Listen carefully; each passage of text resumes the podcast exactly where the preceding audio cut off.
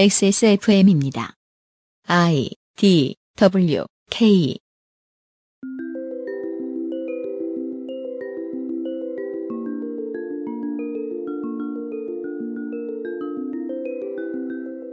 알았던 듯 몰랐던 르포. 기묘한 이야기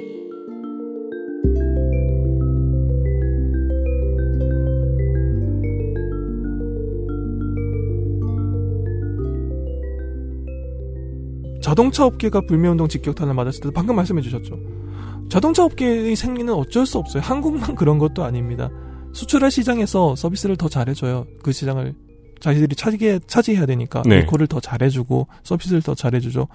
한국 자동차들에 대해서 서비스에 불만이 많으시면은 외국의 자동차가 많이 들어와 있는 게 개인 입장에선 좋을 수밖에 없죠. 네.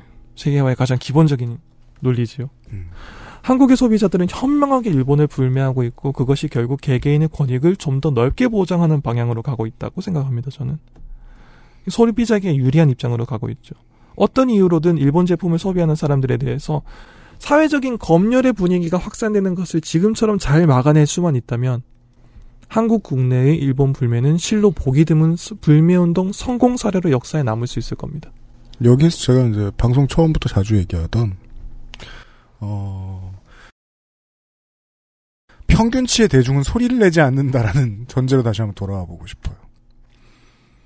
내 선택으로 아주 현실적으로 얘기를 해보죠. 내가 편의점에 갔습니다. 한국의 편의점은 요즘 어 점점 더 맥주값이 싸져서 음. 결국 세금을 올린다 올린다 소문만 많이 나고 어 이상한 기사만 많았지 점점 더 싸져서 이제는 결제 수단에 따라서 4,000cc에 15,000원까지 살 수 있습니다. 네. 뭐 제휴카드 같은 게 있죠. 그죠? 그렇게까지 됐죠. 그거 조금만 더 내리면 물보다 싸지지 않나요? 지금 이미 에비앙보다 쌉니다. 아, 에비앙보단 싸고요. 그리고 이제 뭐 발포주가 이제 우리나라에도 생겨가지고 네. 예, 또 기존 맥주의 거의 반값에 달하는 맥주 시장도 있고요. 행복한 고민들 하시는데 한참 끌어올랐을 때 우리가 이제 이걸 지금 9월 중순에 얘기하고 있잖아요. 네. 8월 초만 해도 어 먹고 싶은데 못 먹는 사람도 있을 수 있지 않을까? 저 편의점 가판대 앞에 저 뭐냐 냉장고 앞에 서서 네. 근데 이, 제는 다 비슷, 비슷한 경험을 해봤어요, 한 달 동안.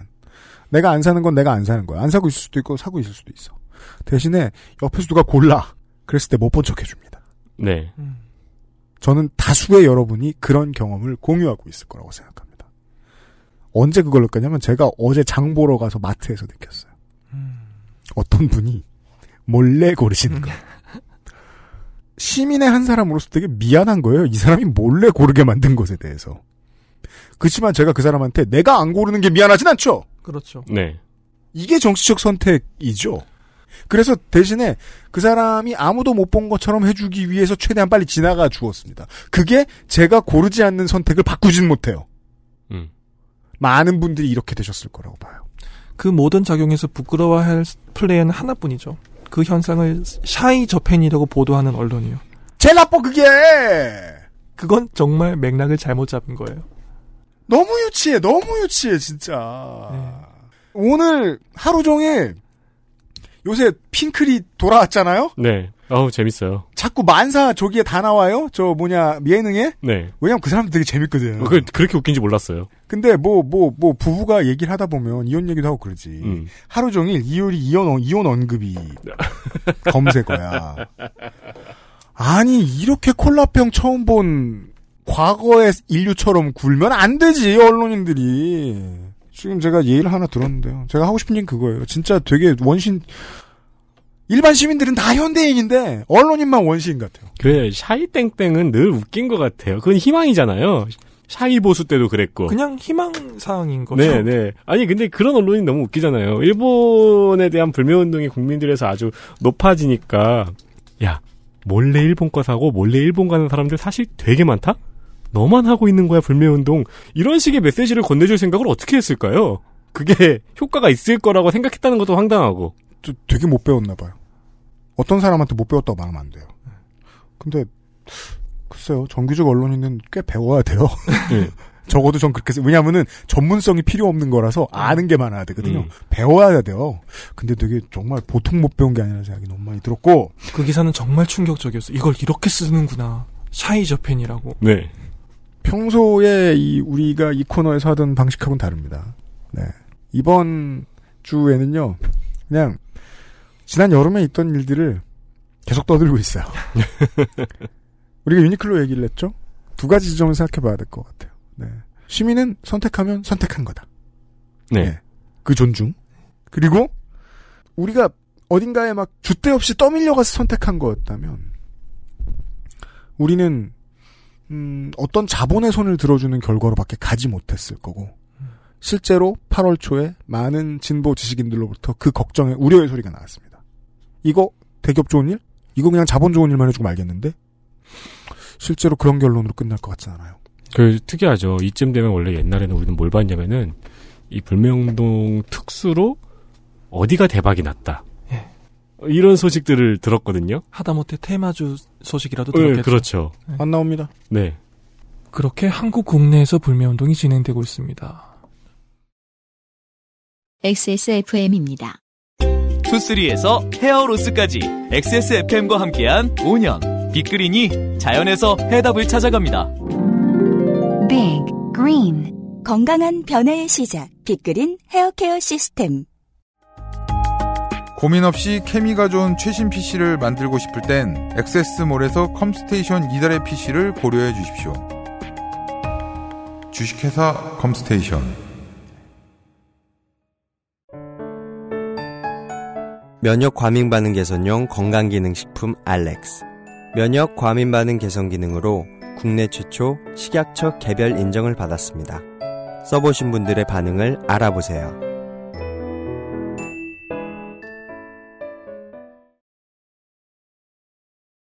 네. 어, 우리는 일본 언론에서 본 올여름 이야기. 그리고, 어, 일본 업체들에 대한 불매운동에 대한 어, 잡생각. 그럼 남은 건 뭐 있죠? 일본으로 한국인들이 얼마나 들어가고 있는가에 네. 대한 이야기를 잠깐 해보겠습니다. 또 재밌는 게, 이 양국의 갈등의 주인공이 한국인이라는 이 어색함을 에서 벗어날 수가 없는 게, 일본에서 한국으로 오는 관광객의 숫자의 변동에 대해서는, 어, 관심이 크게 떨어져요. 거의 네. 없죠. 예. 양국 마찬가지입니다. 네. 이게 왜 이러죠? 참. 2018년 한 해 동안 일본을 방문한 한국인의 숫자는 약 754만 명에 달합니다. 중첩은 생각할 필요 없습니다. 관광객 숫자 계산에서는요. 음. 단순 네. 계산으로 한국인의 7명 중에 1명이 일본을 방문한 셈입니다. 7명 중 1명이란 건 3명이 앉아있을 때 2명이 갔다는 이야기예요. 아, 이 세대에서. 잠깐만 제 주위의 친구들 생각해도 그러네요. 영유아가 포함된 숫자잖아요. 네. 인구라는 건. 네. 저는 작년까지 제 주변에 일본을 안 가본 사람은 저밖에 없었어요. 그런 거예요. 네. 저는 심지어 다음 달에 일본 여행이 예정되어 있었어요. 아, 과거형이군요. 네. 754만 명이라는 숫자는 굉장한 숫자입니다. 그런데 일본이 그걸 거부했죠. 놀라운 일이죠. 여기서 또 단어의 그 정치적인 단어의 폭력이 하나 발견됩니다. 자연스럽게 찾을 수 있습니다. 우리는 네. 일본 관광지의 주민들이 거부했나요? 아니죠. 일본이 정부 차원에서 거부했나요? 아니에요. 아니. 네. 한국 시민들이 선택했어요. 음. 그렇지만 이거는 일본이 거부했다고 이야기해도 한국에서는 하나도 안 이상해요. 음. 네. 지금은 그래요. 그러니까 이 리스크는 당연히 예상을 했어야 되는 거죠. 예. 그리고 제 아까 발언을 일본에서 관광업에 종사하고 계신 분들은 굉장히 얄밉게 생각하셨겠죠. 우리가 언제 음. 네. 굉장히 얄밉게 생각하셨겠죠. 한국에서 35년째 관광업을 하고 계신 분도요. 그게 아이가 초등학생이어서. 그게 민주화 이전과 이후를 이야기하는 게 어려운 건가 봐요. 그걸 구분하는 게 금지되어 있나 봐요. 어떤 어려- 회사에서는. 어려운 건가 봐요. 그게 뭐랄까 87년 체제라는 거를 정치적인 수사라고만 생각하지 그 어떤 국가 연속성에서 거기서 한번 크게 바뀌었다라는 게 공감대 형성이 잘 안 되나 봐요. 안타까운 일이죠. 예. 아무튼 네. 그렇습니다. 일본 관광업계에 대한 얘기입니다. 지금은. 음. 네. 754만 명에 달하는 한국인 관광객들이 줄어들고 있다는 것은 일본 관광업계에는 사활, 죽고 사는 것이 걸린 문제입니다. 그리고 사람 사는 곳은 다 비슷한 법이라서 댓글로 국가 전략을 짜는 사람들은 어디에든 있습니다. 어우, 그럼요. 어디에든 있습니다. 네. 우리, 저, 조국 장관도 그거 했어요. 네. 네. 옛날에는. 어디에든 있죠. 심지어 트위터 유저들이 왜 좋아하는데요? 자기는 트위터 멈추지 않겠대요. 괜찮아! 또, 네. 직접 하잖아, 지금은. 그렇죠. 남녀노소를 가리지 않고 학력의 고저를 가리지 않죠.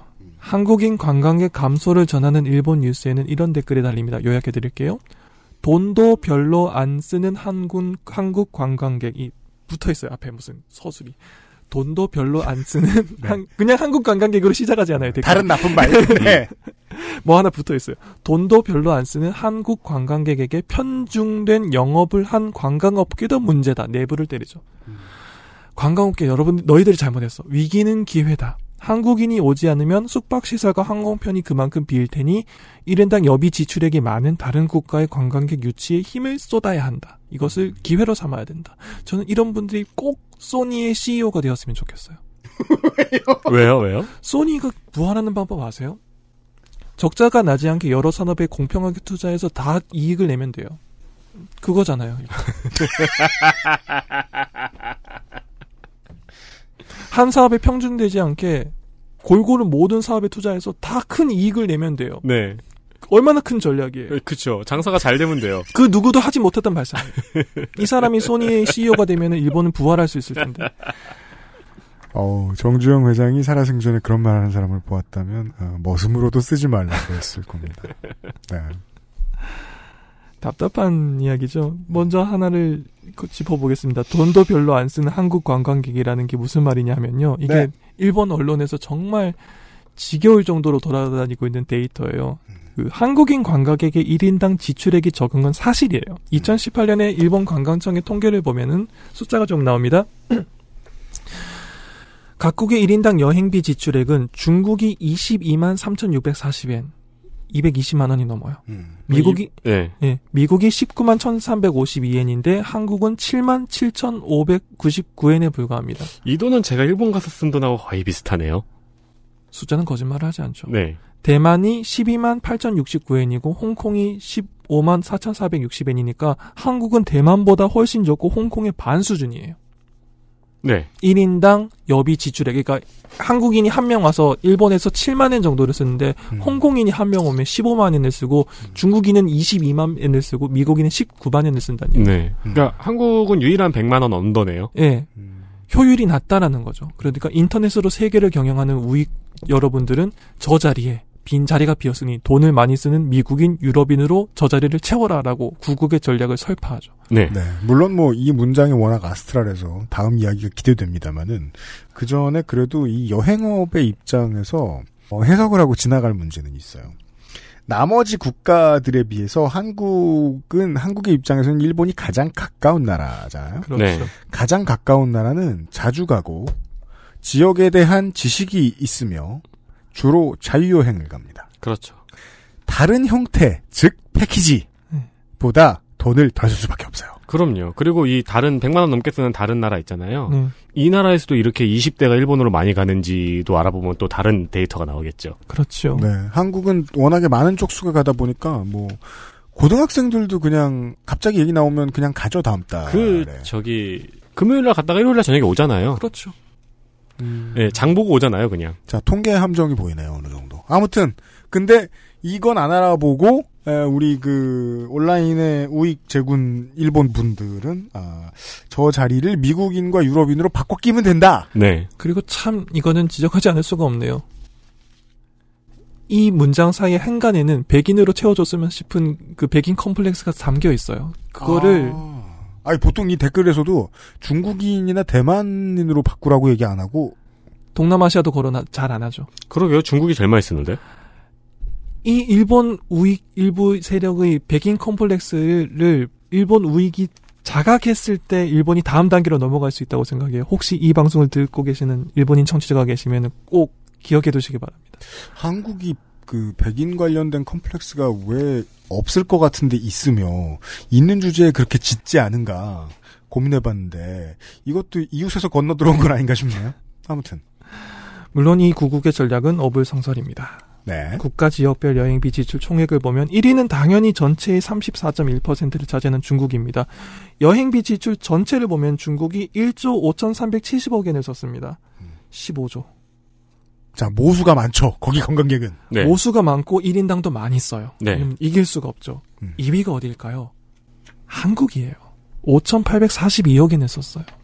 5위가 미국인데 2,890억 엔으로 떨어집니다. 미국인이 1인당 19만 엔의 여비를 쓰는데 2,890억 엔이 총수란, 총수라는 거예요. 한국인은 1인당 7만 엔밖에 안 쓰는데 5,842억 엔으로 일- 미국의 1.5배 정도 써요. 어마어마한 숫자의 한국인이 일본을 방문해서 꾸준히 소비를 해줬다는 말이에요.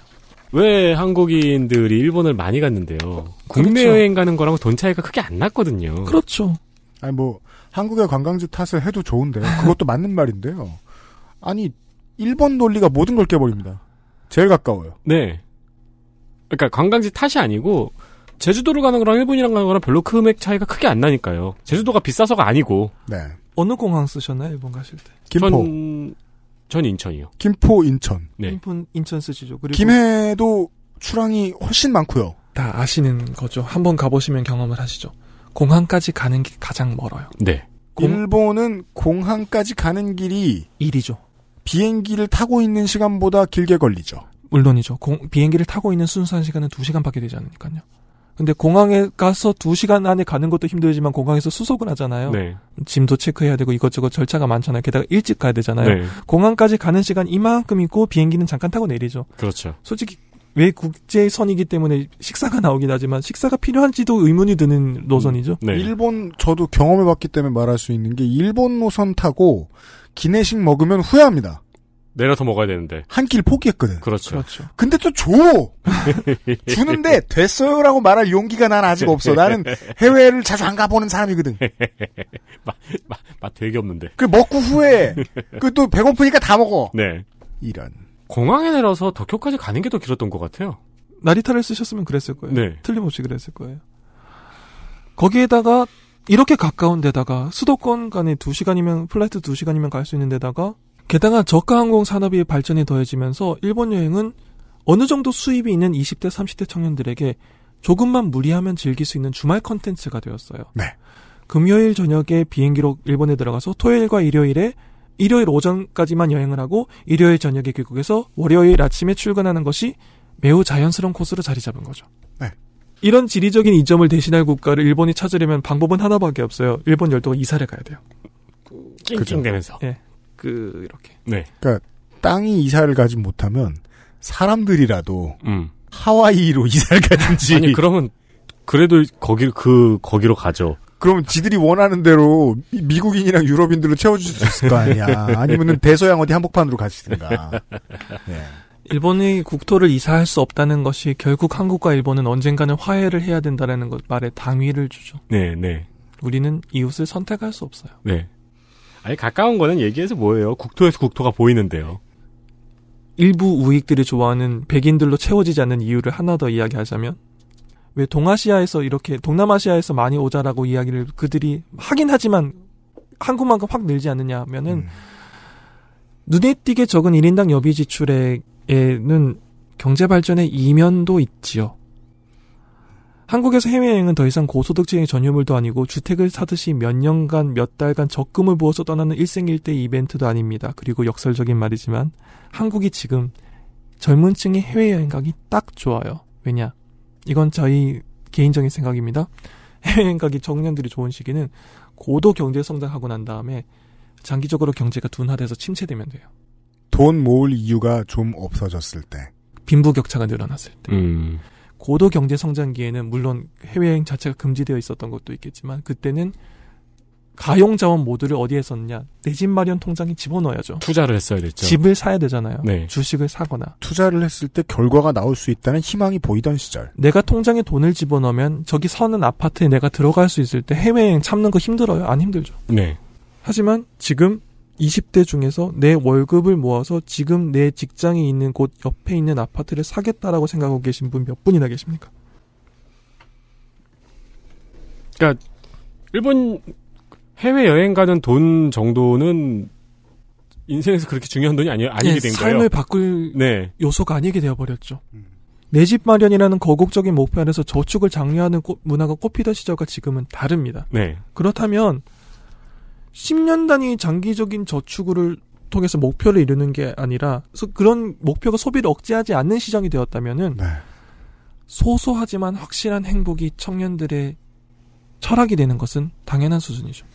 제가 이 저 작년 설에 그 소확행에 대해서 비웃다 말고 네. 이거 고만 비웃어야겠다 생각이 든 게 어, 보수 언론이 뭐- 일부러 먼저 꺼낸 단어들 중 하나였어요. 음. 소확행. 음. 근데 이 단어는 그 프로파간다적인 성격을 뛰어넘어서 사람들한테 받아들여질 개념인 거예요. 딱 봤더니. 네. 음, 그래서 아 이거 고만 놀려야겠다. 이게 하루키가 제일 먼저 얘기하는 개념 그런 아닌가요? 설도 있죠. 예. 달관 세대랑은 조금 맥락이 다르다고 생각해요. 네. 보수 언론이 달관 세대를 침투시키려다가 실패했다는 것은 알고 있지만 그렇죠. 일본 여행은 소확행의 상징이었어요. 일본은 오랜 디플레이션으로 점심에 적당히 먹을 만한 프랜차이즈 식당의 메뉴가 한 끼 한 500엔 전후로 해결이 돼요. 두 분 가보셨지 않습니까? 네. 저, 네, 이- 저, 저도, 저도 이제는 압니다. 예.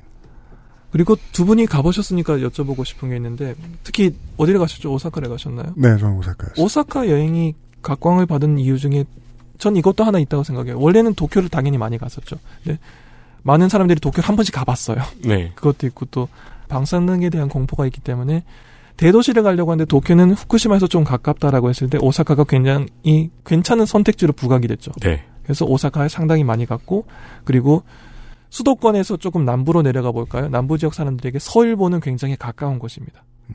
후쿠오카라든가 뭐 큐슈라든가 이런 곳은 네. 굉장히 가까운 곳이기 때문에 서일본이 특히 관광을 많이 가고 그리고 한국과 일본의 그 가교가 되는 위대한 영화가 있죠. 러브레터 때문에 후- 홋카이도는 언제나 각광받는 관광지입니다. 네. 이런 지역들이죠. 도쿄는 부동이고 오사카가 있고 서일본과 홋카이도 정도로 관광객들이 많이들 가시지요. 네. 네. 지금 청취자 여러분들도 많이 가보셨을 거예요. 어떻던가요, 일본? 무시무시하게 잘 살던가요? 막 그 아니요. 벽에 금을 칠해놨던가요? 아니요. 막 자동차가 그 전부 다 그 자동차 다 경차예요. 예, 바퀴에 금이 달려있다가 그러던가요? 아니요, 휠 되게 작아요. 그리고 방이 저는 친구도 살거든요. 자기가 사는 집을 마련했대요. 네. 되게 기뻐하더라고요. 네. 저희 스튜디오만 한 거예요. 방 짱 작아요. 네. 아, 그 바깥 말고 안쪽 부스만 하다고? 네. 안쪽 부스만 한 거예요. 합해서 다. 네. 아, 이만해요? 근데 거실, 화장실, 신발 벗는데 현관이 다 들어있어요. 아, 이만 이 스튜디오만 하다고요? 네, 네. 어, 굉장히 넓은 곳을 가셨군요. 아, 되게 자랑스러워 하더라고. 내가 얼마나 좋은 집을 구했는지 너- 너는 모를 거라고. 어, 예, 이 정도면 굉장히 넓어요. 알겠습니다. 굉장히 좋은 곳을 잡으신 거예요. 그래서 저는 가장 맛있게 먹은 거는 300엔짜리 규동이었어요. 이게 세계화의 명과 암 중에 하나라고 생각해요. 많은 사람이 일본에 가봤잖아요. 음. 아까 말했을 때 우리는 다시는 일본에 지지 않을 것이다라는 말이 한국인의 가슴에 어떤 불을 당겼다면 그 중에 하나는 자신감도 있어야 되는데 실제로 봤더니 세계 3위 경제 대국이 우리보다 7배 잘 사는 것 같지 않아 보이더라라는 거. 굉장히 큰 자신감이죠, 청년 세대에게. 일본이 이걸 모르고 있어요. 네. 일본 언론이 이걸 캐치를 못하고 있어요. 음. 700만 명의 한국인들이 왔다는 거. 특히 청년들이 20대 30대들이 아 어, 요번 주에 부장이 너무 짜증나게 굴었으니까 주말에 한번 갔다 와야지라고 갔다 왔다는 거. 그래서 일본에 가서 한국에서 평소에 먹던 것보다 싼 규동을 먹었다는 거. 한국인은 일본의 정치 세력이 생각하는 것보다 일본을 잘 안다. 가서 봤으니까요. 네. 안다는 건요, 보통 무섭다의 반대말입니다. 그렇게까지 안 무섭다는 거죠. 네. 큰 오판이었어요. 다시 말하지. 음. 어, 규동 안 무섭던데?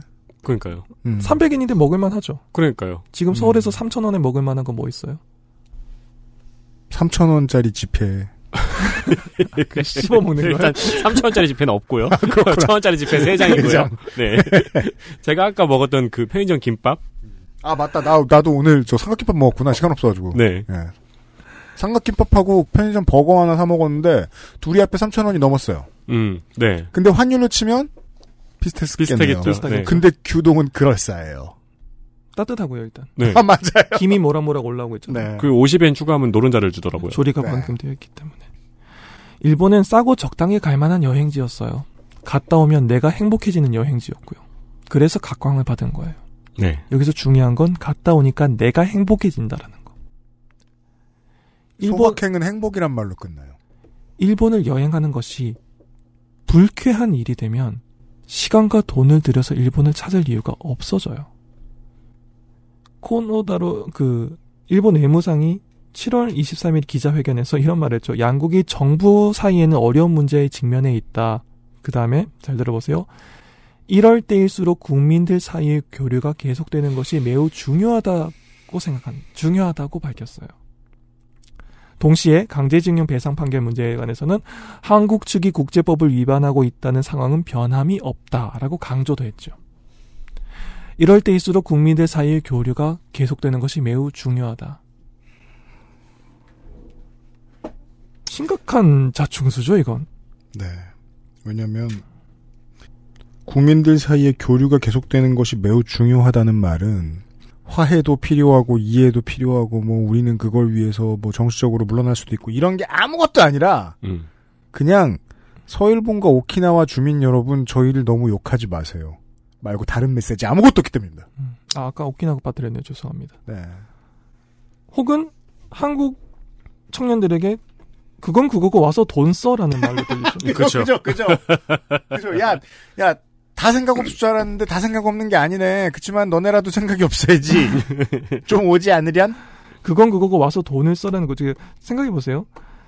국민들 사이 교류가 중요하다는 건 다 알고 있어요. 다 알고 있는 걸 다시 말하는 건 몰라요. 그 가르치려 드는 거죠. 네. 누굴 가르치려 드는 거지 이 사람이 싶었어요 정말. 음, 음, 음. 비록 내가 심정적으로 불쾌하지만 그걸 이성적으로 냉철하게 참고 분석해서 꾹 억누르고 주말 여행지 고르는 사람이 누가 있을까?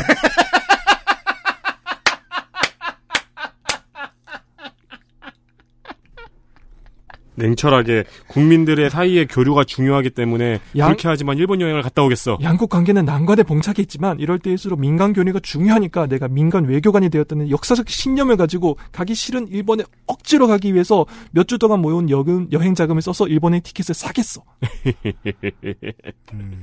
그리고 여행지로서의 일본은 여행지로서의 일본은 대체자가 굉장히 많거든요, 사실. 그렇죠. 어차피 나 재미있자고 가는 여행인데. 네. 일본 안, 일본 지금 가면 불쾌할 것 같으니까 그렇죠. 동남아 여행 가겠다. 베트남을 가도 되고 태국을 가도 되고 홍콩은 지금은 아니겠지만 어, 어느 쪽이 더 현실성이 있는 한국 청년의 모습일까요? 네. 일본 정부의 저런 태도가 저는 고압적인 태도였다고 생각하는데 그 그렇죠. 민간 교류 어쩌고라는 발언을 했다는 것은 일본의 장점 아까부터 반복하지만 가깝고 저렴하고 다녀오면 기분 좋은 여행지에서 마지막에 가장 중요한 다녀오는 것이 내 행복에 도움이 되는 이런 요소가 사라졌어요. 네. 이거를 한국인 관광객이 주는 걸 보고 일본 언론에서 별의별 분석이 다 나왔어요. 한국 사회의 동조 압력에 대한 논문 하나 쓸 기세의 기사도 나왔고요. 서로 눈치 본다는 거. 동조하라는 압력을 사회가 많이 받고 있기 때문에 한 방향으로 나아가려고 한다는 거. 음, 국민들의 선택이 아니라고 이야기하는군요. 깜짝 놀랐어요. 일본 이야기 하는 줄 알았는데.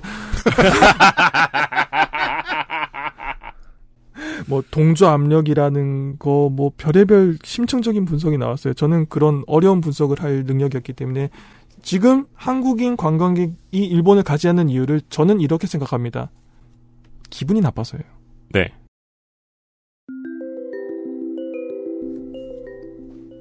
기분 나빠서. 왜 이 간단한 해결책이 눈앞에 있는데 이 선택을 하지 않고 다른 길을 돌아가는지 모르겠어요. 기분 나빠서 안 가는 거예요. 한국 언론도 일본 언론도 굉장히 어려운 뭐 팬시한 놀라운 위대한 말들을 늘어나요. 기분 나빠서 안 가는 거예요. 네. 아니 직장 상사가 가르치려 드는 게 짜증나서 주말에 기분 좀 풀고 싶은데 그 나라 정치가가 나를 가르치려 들어요. 왜 가요? 그죠. 거기를 네. 기분 나쁘잖아요. 달리 말하면 일본이 다시 관광지로 각광을 받고 싶다면 그 요소를 제거해야 되죠. 그건 일본이 해야 될 일인 거죠. 여행하는 것이 불쾌한 지역이 아니게 만드는 수밖에 없죠. 네. 그리고 그건 TV에 나와서 일본의 정치가가 한국 국민들이 흥분을 가라앉히고 냉정하고 냉철하게 판단해야 한다고 한다라고 훈수를 두는 걸로는 달성하기 어려운 목표일 겁니다. 그렇습니다. 아, 그러면 냉정하게 10년 동안 안 갈 수도 있어요. 그러네요. 말씀하신 거 끝까지 들어보니까 이거는 기분을 좋게 해야 되는 문제잖아요. 근데 여행 산업이란 네, 그러니까 한국 사람들이 일본으로 여행 가는 것이 기분 좋은 일이 되게 하는 것은 지금 이렇게까지 기분을 나쁘게 해놓고는 굉장히 어려운 일이네요. 그런 일이 되어버렸죠. XSFM입니다.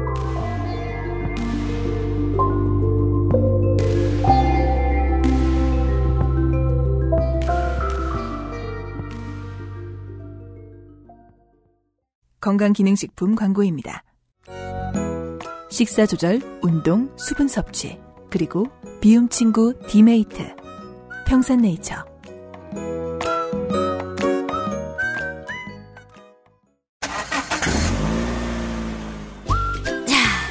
출발할까?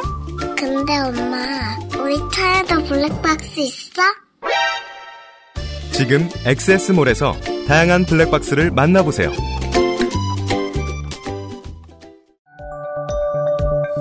세계에서 유일하게 카본 소재로 제작한 프리미엄 노트북 레노버 싱크패드 X1 카본, X1 요가.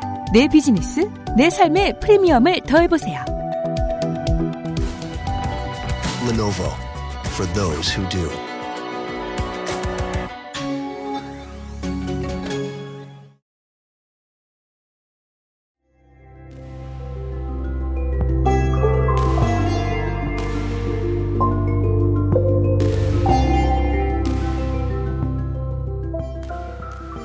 네. 게다가 그 여행이라는 게 유럽과 미국은 여행 계획을 포기하기 어려워요. 그거는 은퇴 기념 여행일 가능성이 있으니까 한 네. 10년 정도 꿈꿔왔던 내가 은퇴하면 아시아에 가보겠다. 200만 원을 쓰고 아시아의 나라에 한번 가보겠다 수준에. 네. 그거는 정치적으로 한번 부딪혔다고 트럼프랑 아베랑 싸운다고 안 하긴 어려운 스- 큰 선택일 거예요. 네. 지구 반대편으로 돌아가는 거, flight 시간 10시간이 넘어간다는 건. 네. 음. 다음 달 가실 계획이셨 다고 과거형으로 말씀하셨죠. 네. 그게 중단하는 게 얼마나 큰 피해가 있었나요, 본인에게? 없었어요. 그냥 그 돈 다른 데 쓰면 되잖아요. 네. 심지어 취소 수수료도 없었어요. 수수료 각오하고 취소했거든요. 예. 없었어요. 이런 상황에서 미국이나 유럽보다 더더욱 한국과 일본은 한국의 관광업은 기분이 좋냐 나쁘냐의 산업이에요. 음. 기분 좋으니까 한번 가보는 거예요. 한 번 더 가보는 거고 저번에 갔을 때 즐거웠으니까 한 번 더 가보는 거고. 네. 그걸 이렇게 크게 제거했으면은 이걸 회복하는 건 볼은 일본에게 가죠. 일본이 어떻게 해야 될 문제이죠. 음. 네. 오고 싶게 만드는 거 되게 어려운 일이네요. 그러니까요. 오고 싶을지 말지는 손님이 정하잖아요. 네. 근데 오고 싶게 만든다. 아, 이거 되게 어려운 일이네요. 근데 그게 얼마나 어려운 일인지는 우리가 데이터 센터를마다 얘기를 하긴 했는데. 한참 여행업을 부흥시켜야 한다라고 아시아의 국가들이 이 생각 저 생각 많이 할 때, 그리고 한국인들의 경제력이 드라마틱하게 높아졌고, 그게 어느 순간부터 끄- 꺾이던 시절. 언제입니까? IMF가 지나고 그것을 수습하고 난 뒤, 보통은 참여정부 이후였어요. 그때부터 외국의 관광청들 광고가 무지하게 많이 나왔어요. 음. 그 중엔 일본도 있었습니다. 네. 웰컴이었죠. 지금은 인도네시아, 일본, 말레이시아, 필리핀 관광청의 광고들 많이 없어졌죠. 음. 더 홍보 안 해도 충분히 오고 있다는 걸 알기 때문이거든요. 네. 네. 이제 쓸쓸하게 일본 관광청 광고만 다시 나올지도 모르겠네요. 그리고 그건 소용없을 거고요.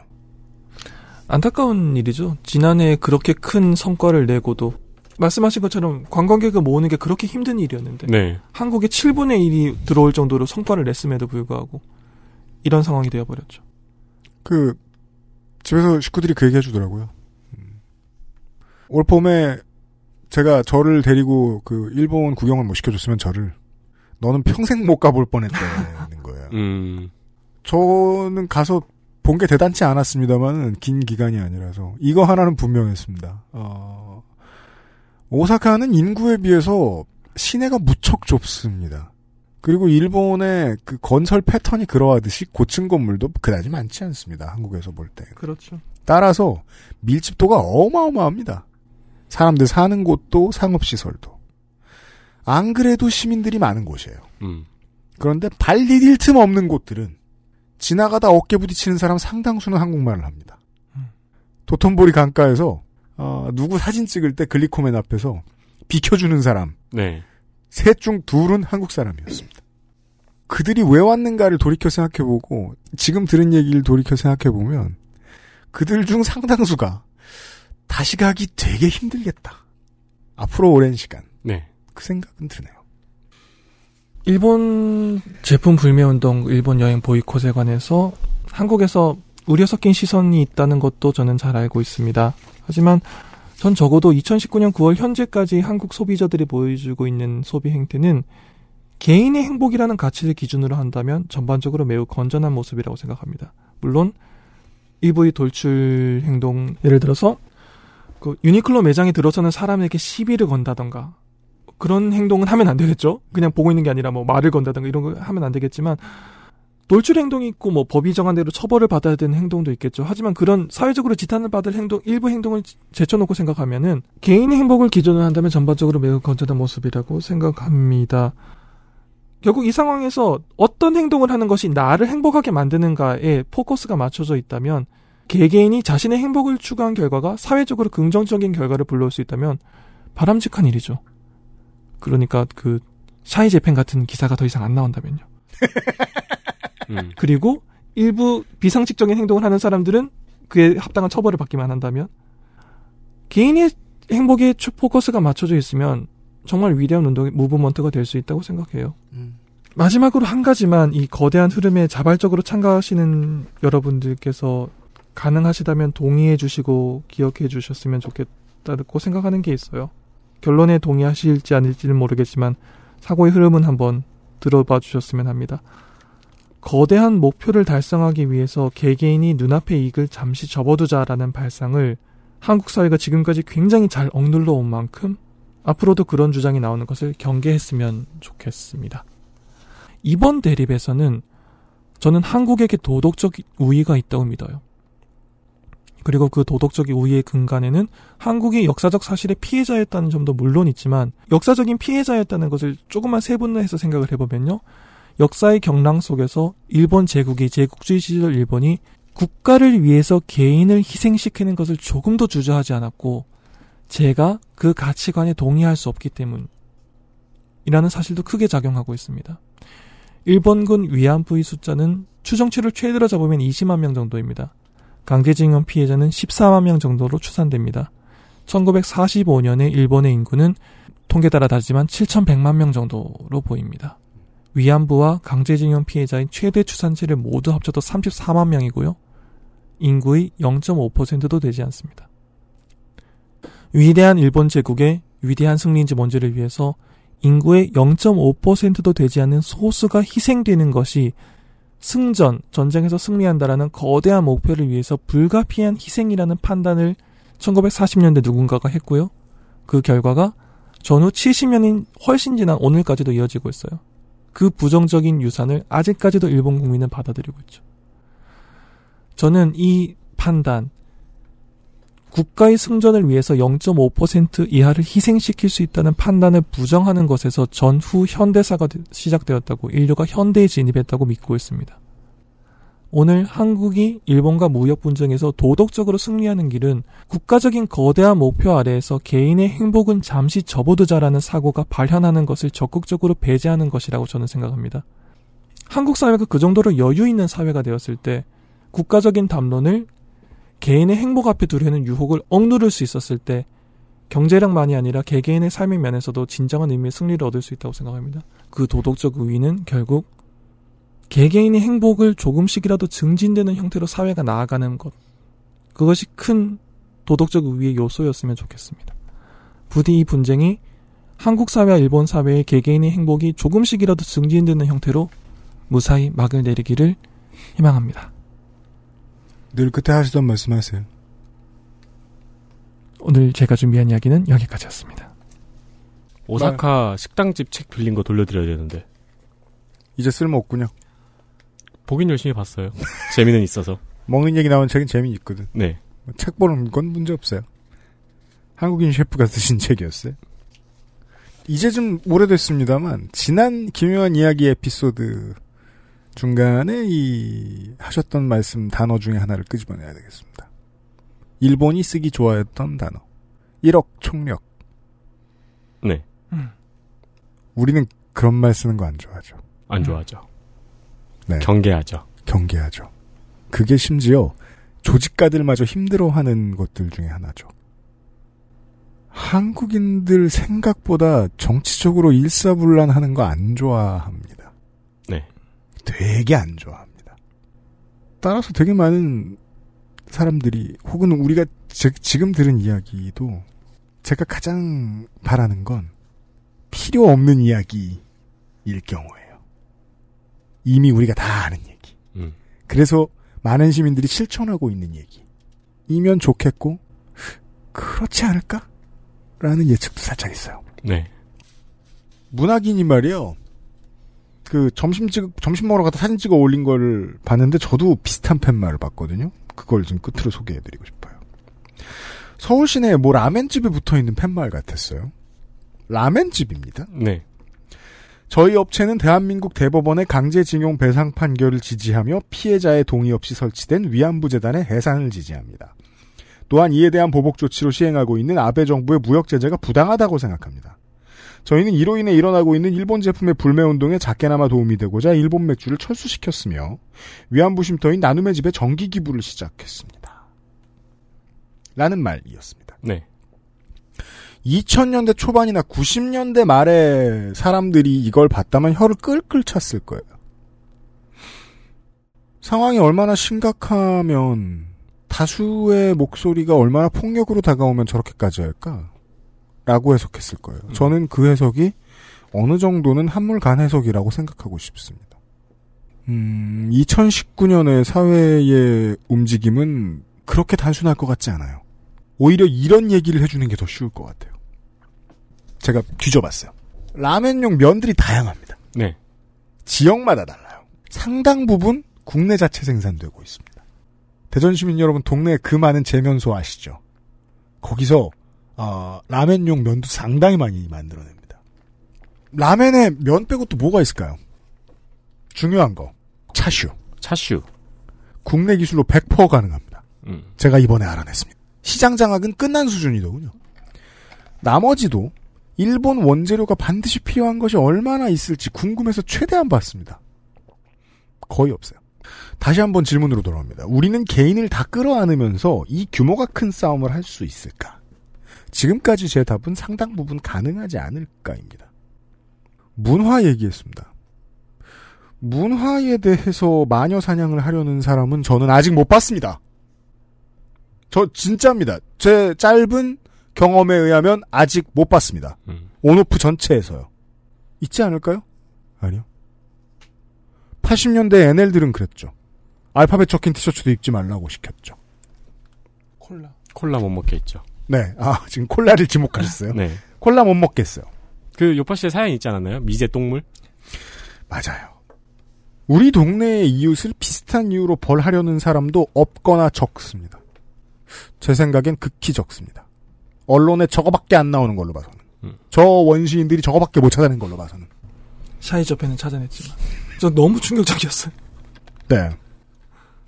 혹시라도 내가 그래도 집문을 열고 나가면 바깥의 사람들은 그렇게 생각하지 않을까라고 두려워하시는 분들이 계시다면요. 일본 문화가 자민당이 아닙니다. 일본인은 1억 남짓인데요. 아베는 한 명입니다. 네. 그리고 아베 주변에 있는 사람 혹은 뭐 그 일본의 기득권 뭐 언론 다 세봐도 이렇게 표현해 보죠. 한 줌도 안 됩니다. 어, 저는 동의합니다. 네티즌이 하신 말씀에. 회복되어야 할 것이 인류의 보편 가치라는 지점에서 이번 여름을 돌이켜 보면 한국과 일본의 도덕적 우위는 한국에 있는 것이 맞습니다. 인류의 해악을 끼친 세력은 반성해야 할 거고요. 역사를 왜곡해서는 안 된다고 생각하고요. 다시 한번. 근데 그렇게 하고 있는 그 세력은요. 한 줌도 안 됩니다. 기득권은 어느 정도 쥐고 있을 뿐. 그들의 생각이 아주 계산적이고 매우 똑똑하고 유능한 사람들이 만들어낸 아이디어의 집합체냐? 아닌 것 같았습니다. 네. 네. 근데 이게 아니라는 건 한국 국민들이 움직여주기 전까지는 밝혀질 수 없었어요. 네. 그리고 이 움직임의 과정에서 얼마나 많은 집단적 폭력이 발견되었느냐. 말하는데 용기가 필요해요. 제가 말하는데 용기가 필요해요. 전 별로 못 봤습니다. 전 별로 못 봤습니다. 네. 순수한 선이라고 말하려는 게 아니라요. 걱정해야 할 만한 지점에서 발견될 수 있는 거- 걱정해야 마땅한 문제들 별로 못 봤다고 음. 말씀드리고 싶습니다. 제 결론이 늘 똑같아져가지고 좀 시시해지는데요. 국민들 그렇게 우스운 사람들 아니다. 그리고 도쿄의 신문 가판대에서 보았더니 일본도 아, 한국의 어떤 사람들하고 비슷하네요. 네. 양국의 국민들 혹은 자국의 국민들을 상당히 우습게 보고 있다. 그리고 세상 돌아가는 것을 시민들보다 더 주먹국으로 생각하는 것 같다. 는 걸 좀 봤고요. 네. 재미있었습니다. 음, 저는 이 원고를 써오실 줄은 정말 몰랐습니다. 왜냐면 우리가 이런 거 안 건드리잖아요. 어, 그죠. 네. 물론 한 달은 지났습니다만. 네. 한 달 지난 거 안 건드려요, 저희가 잘. 그렇죠. 네. 뭐랄까 전체적인 방향성과 다르게 굉장히 핫한 주제였죠. 네. 워낙 핫해서요. 여기저기 마이크로 편집이 좀 들어갔는데요. 그래도 어, 네티즌의 의도는 충분히 전달됐을 거라고 생각합니다. 감사합니다. 왜냐하면 그 첫 번째 이야기는 제가 너무너무 동의를 하기 때문이에요. 양국이 안에서 뭔 일이 있었는지 잘 모르는 것 같다. 음. 네.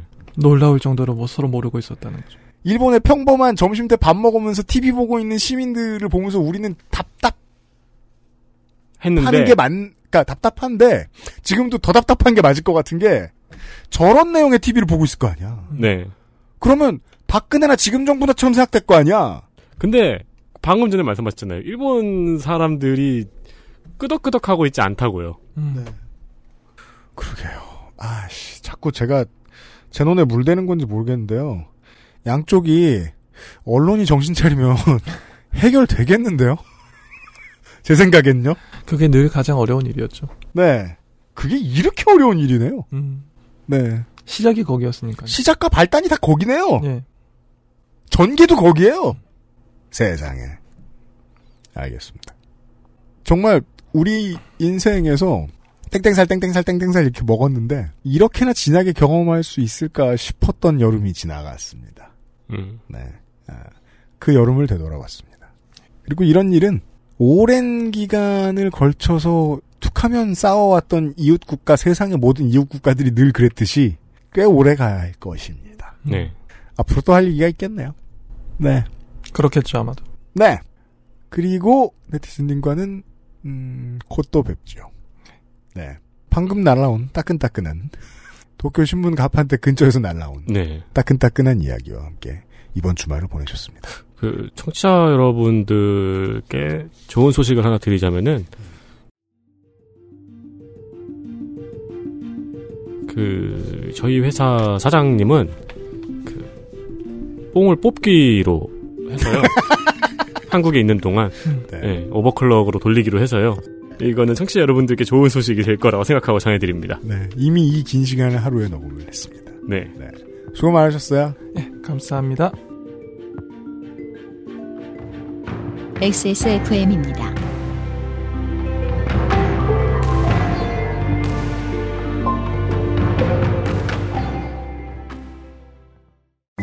쓰는 사람에 따라 느낌이 다르니까 마음에 들지 않는다면 100% 환불. 29데이즈니까 가능합니다. 생필품 중에 생필품. 고객 한 분이 구매할 때마다 하루를 기부하는 생리대. 29데이즈니까 가능합니다. 소비자의 이야기를 듣는 사람들의 삶을 살피는 세상의 반을 위한 반값 생리대. 29데이즈.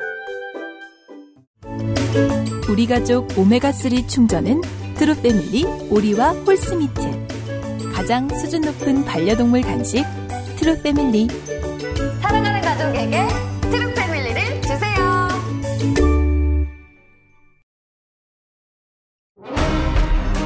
아스트랄 뉴스 기록실 뉴스 아카이브 2015년 9월 19일입니다. 어, 일본 의회에서 여야 의원들의 몸싸움 끝에 집단적 자위권 행사를 담은 안보 법안을 표결하여 통과시켰습니다. 네. 일본 민주당 등 야당은 어, 이 등에 얼마나 많은 당이 들어있는지는 아저씨가 설명을 해줬죠. 그렇습니다. 아베 신조에 대한 내각 불신임 결의안, 참의원 의장 불신임 결의안, 평화안전법제위원장, 그 평화안전법제위원회가 있을 테니까요. 네. 평화안전법제위원회 위원장 문체관 등을 제출하면서 시간을 끌려고 했으나 자민당은 전날인 18일 안보법안 특별위원회에서도 법안 심의 없이 법안을 통과시켰고요. 그 다음 날인 19일에 야당에서 제출한 불신임안이 부결되자마자 그 직후에 자민당과 공명당 의원들이 단상을 에워싸고 법안을 표결했습니다. 네. 이 단상을 에워싸고 표결하는 당들을 보통 연정한다고 부릅니다. 그렇습니다. 그리고 이런 식의 표결을 보통 날치기 통과라고 하지요. 5번 지 오래됐네요, 우리나라는. 음, 네. 국회 선진화법이 있으니까요. 네. 같은 시간에 고마운 새누리당 덕입니다. 그렇습니다. 같은 시간에 국회 주변에는 4만 명의 시민이 모여서 반대 시위를 하고 있었고요. 이게 이 인파가요. 일본 입장에서 일본의 관습에 비하면 되게 큰 거 아닌가요? 상상을 초월하는 인원이었죠. 네. 네. 그리고 이 법안 표결 전후로도 시위가 이어지고 내각 지지율이 30%로 아베 집권 후 최저치를 기록했을 때입니다. 어, 이때는 아베가 이거하고 끝인 줄 알았는데, 음, 지난 시간에 데스님이 설명해 준 바에 의하면은, 네, 그 지지율을 담보로 한 행동이었죠. 그렇죠. 네. 네. 제가 최근에 이게 어느 매체였는지 모르겠는데 그 칼럼에서 본 것 중에 되게 인상적인 말이었어요. 일본인들은 돈 낼 수 없는 곳에는 모이지 않는다. 음. 콘서트, 야구 경기 이런 게 아니면 네. 한 번에 모이 모집이 많이 안 된다는 얘기인데, 네, 이 숫자 4만 큰 거군요. 4만 명은 굉장한 숫자였죠. 네, 어, 자위대법 개정안 정확히 그 얘기는 아니지만, 음, 다음 시간 예고라고 해둡시다. 그렇습니다. 네, 이것도 2015년에 있었던 일이네요. 네. 그러네요. 아베 총리는 내년 올림픽 개 막사를 할 때까지는 절대로 자리에서 내려오지 않을 겁니다. 네. 네. 이게, 그거는 이게 왜냐고 묻- 묻지 않겠습니다. 네, 그건 뭐 결정되어 있는 거죠. 그렇습니다. 어, 2017년에 아, 이번에는 저 자민당 말고 자유한국당 얘기를 봅시다. 네, 자유한국당 이철우 단장을 비롯한 북핵 대응위기 특사단. 2017년 9월 13일부터 16일까지 미국을 방문해서 전술핵 재배치를 요구했습니다. 그때 이거 아저씨가 얘기했나 누가 얘기했나 저한테. 예. 이거 한국에서 이런 거 표현하는 그거 있잖아요. 몸 발리는 특사단 이런 거. 예전에 그런 영화 있지 않았어요? 저는 본그 기억이. 들은 거예요. 아니 여행 가고 싶으면 뭔 이름을 못 지냐. 참 이유 없는 이름이죠. 네. 네. 어, 거기 가서 전술핵 재배치 여론이 국내의 70%라고 거짓말까지 했지만 귀국해서는 미 국무부 관계자들은 공무원이기 때문에 전술핵 재배치에는 어려움이 많다. 아, 가서 공무원 관리들이 공무원인 걸 알아왔어요. 그렇죠. 공무원을 만나러 가서 돌아와서 한 말이 공무원들이다라는 거예요. 그렇죠. 어, 당장 재배치를 결정하는 것은 쉽지 않은 것 같다고 발표했습니다. 예. 어, 그리고 자신들의 방문으로 미국이 특별한 대책을 강구해야 한다는데 공감했다면서 자유한국당은 17일에 전술핵 외교에 시동을 거는 데 성공했다고 발표했습니다. 네. 네, 시동만 걸었죠. 그렇습니다. 그리고 18일 그 뒤로는 소식을 들을 수 없었습니다. 그렇습니다. 그리고 18일 홍준표 당시 대표는 미국이 전술핵 재배치에 부정적이라면 자체 핵무장을 하자고 핵 확산 금지 조약을 탈퇴하자는 주장을 했습니다. 네, 최근에 다시 어, 홍준표를 당의 중앙에 배치시키자는 목소리가 나오고 있는데 여기에 자유한국당 지지자들을 대신하여 진심으로 조언드리고 싶은 이유가 이겁니다. 이 사람 이런 사람입니다. 그리고 10월 달에 한국당 대표단과 함께 CIA를 직접 방문을 해서 똑같은 얘기를 또 듣고 왔습니다. 똑같은 얘기 뭐? 우리는 공무원이다. 그렇죠. 그렇기 때문에 전술핵 재배치는 어렵다. 해구산을 믿어달라. 네. 이 얘기는 사실 미국이 90년대에 줄구장창 하던 얘기여가지고 되게 질릴 텐데. 네. 그렇죠. 전 세계 이 얘기를 했는데. 네. 어, 여기서는 자체 핵무장 같은 소리는 못하고 왔겠죠? 네. 지난 박근혜 정권 시절부터 쏙 들어간 말이 있습니다. 보수 정당이 한국의 보수 정당이 얼마나 유능한 줄 아느냐. 음. 그 유능함의 상징 중에 하나였 던 이 PK 민주당계들은 다 은퇴했거나 음. 아니면은 은퇴 직전에 이명박계가 되었다가 사라졌습니다. 박근혜 네. 정권이 들어오면서 그 다음부터는 어중이 떠중이가 아니면 다른 단어가 어울리지 않는 사람들이 국회에 들어왔습니다. 저는 거의 모두가 그렇다고 이제는 믿습니다. 지지자들을 결집시켜서 표를 얻는 방식이 너무도 한심합니다. 2년 뒤에 봤을 때 이렇게까지 말도 안 되는 말을 했습니다. 적어도 10년은 가야지 거짓말이. 이런 생각이 들어요. 아, 마지막 얘기는 19년 전 이번 주에 있던 얘기네요. 그렇습니다. 19년 전이면 2000년이죠. 네. 2000년 9월 19일입니다. 어, 군산 대명동에 일명 쉬파리 골목이라는 골목이 있어요. 이 지도에서는 안 나와요. 이 골목으로 치면은요. 어, 이 골목에서 불이 나서 여성 5명이 사망하고 1명이 구출되었습니다. 피해자들은 모두 성매매 여성이었고요. 가출 청소년이었다가 포주에게 감금되어 생활하고 있던 것이 밝혀졌습니다. 성매매를 위한 불법 개조 덕에 유독가스가 발생을 했고요. 1층에 있던 업주는 밖에서 잠가놓은 철문을 열지 않고 대피했습니다. 인근 공사장 인부들이 달려와서 창문을 깨고 2층에 있던 여성들을 구조하려고 했지만 창문에도 새창살이 있어서 구조하지 못했습니다. 구조자가 한 명이 있는데요. 이 한 명은 3층에서 잠을 자고 있던 여성입니다. 이 여성은 나중에 공사 현장 포크레인이 와서 이 창살을 부셔서 탈, 탈출에 성공했습니다. 사람이 죽었습니다. 다섯 명이나. 근데 이 사람들이 인신매매를 당했던 혹은 가출 청소년이었다가 감금을 당했던 여성들이었잖아요. 자녀의 소식을 모르고 있던 유족들에게 소식이 가겠죠. 그리고 유족들은 경찰이 아무것도 찾지 못한 현장에서 일기장을 비롯한 유품들을 발견했습니다. 경찰이 못 찾으면 보통 찾기가 쉽더군요. 네. 그게 이제 아, 안 보이니까요. 네. 그 일기장과 장부에서 포주의 일가족의 감금 및 횡포와 경찰과의 유착이 드러났습니다. 그리고 포주는 실형, 경찰은 집유를 받았네요. 포주가 아니고 포주 일가족입니다.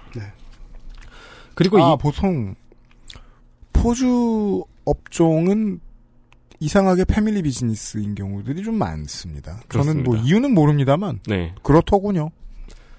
그리고 2년 뒤 현장에서 1km 남짓 떨어진 개복동 유흥주점에서도 화재가 발생했고 여기서는 남성 1명과 여성 14명이 사망하는 사건이 일어났습니다.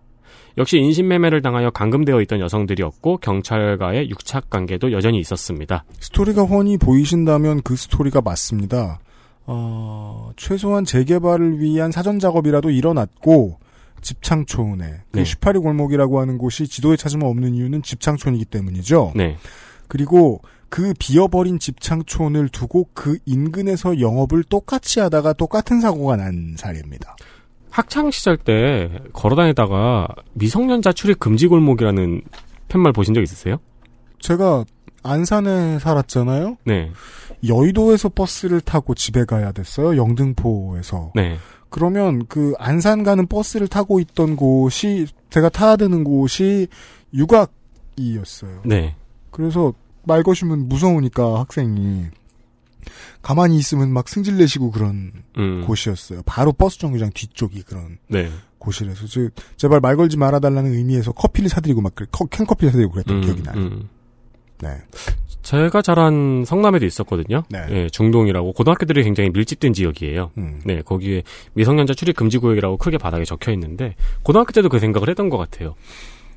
미성년자 출입 금지 구역이면 저 구역 자체가 불법인 거 아닌가? 이후 이 대명동 화재 피해자의 유족들은 국가와 포주에게 손해, 손해배상을 청구했고 포주가 6억 그리고 이를 묵인한 군산시와 국가가 6,700만 원을 배상하라는 판결이 확정되었습니다. 그러니까 국가가 단속을 제대로 안 했죠. 네, 뇌물을 받고 유착 관계를 형성하고 그렇기 때문에 국가의 책임도 인정을 했던 겁니다. 그리고 이 사건으로 인해서 2004년에 성매매 특별법이 제정되었습니다. 그렇습니다. 제가 아까 어떤 경우에는 사람들이 익숙해지는 게 참 오래 걸린다 이런 말씀을 어, 이번 주 중에 한번 드렸는데 특히나 성매매 특별법에 대한 인식이 매우 그렇죠. 아주 상징적인 사건이었는데 일어나고 20년이 지났네요. 뭐가 얼마나 바뀌었는지 모르겠습니다. 그 제가 이제 이 문제에 대한 취재와 공부를 좀 길게 했던 적이 2012년하고 한 15년쯤에 있었던 것 같은데 결국 다 이제 뭐 관계자분들이나 이런 분들을 모시는데 실패해서 방송을 못 했었거든요. 네. 그때 그 제 주변의 언론인이나 정치인들한테 이것저것 물어봤을 때 그분들께 들었던 그 조언이 아주 인상적이었어요. 남자나 여자나 여성단체나 다 싫어할 것 같은데요. 이 주제는. 음. 그래서 더 하고 싶었는데 섭외를 실패. 하게 되더라고요, 또 계속. 저한테 그때 얼핏 말씀해 주셨는데 그 네. 섭외 실패의 이유가 이분의 신변의 안전을 담보하기가 너무 어려워서였죠. 제가 제 풀에 꺾였죠, 그래서. 네. 몇개 케이스가 더 있었는데. 네. 네. 제가 지금 그래서 하고 싶은 얘기는 이런 희생이 한동안 더 이어져도 이 문제가 해결되기 어렵겠다. 물론 지난 10년 사이에 적어도 성노동 환경 때문에 이런 죽음을 당할 상황들은 많이 없앴거든요. 네. 그게 이 노동 환경의 폭력의 전부는 전혀 아니죠. 그렇죠. 다른 것도 많아요. 그렇죠. 얼마 전에 PD수첩에서도 이런 거 방송하고 그랬던데. 네. 어, 확 개선될 만한 어, 민심이 모이려면 시간이 되게 오래 걸릴 것 같더라고요. 20년 됐습니다. 네. 성범의 특별법은 15년 됐습니다. 수고하셨고요.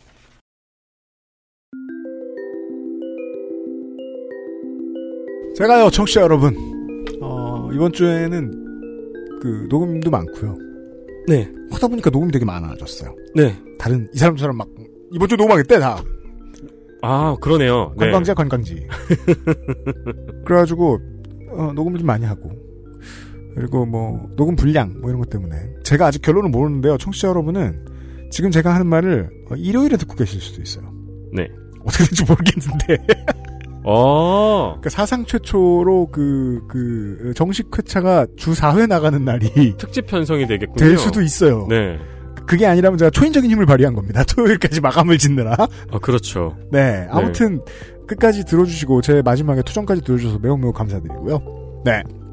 한국은 대체 얼마나 많은 메이저 뉴스가 메이저 이슈가 매일같이 바뀌느냐에 대한 피로를 토로하시는 분들을 제 주변에 많이 보실 수 있습니다. 볼 수 있습니다. 네. 그리고 저를 늘 격려해 주십니다. 너 이거 얼마나 피곤하냐고. 음. 저는 말합니다. 닌 몰라 인마.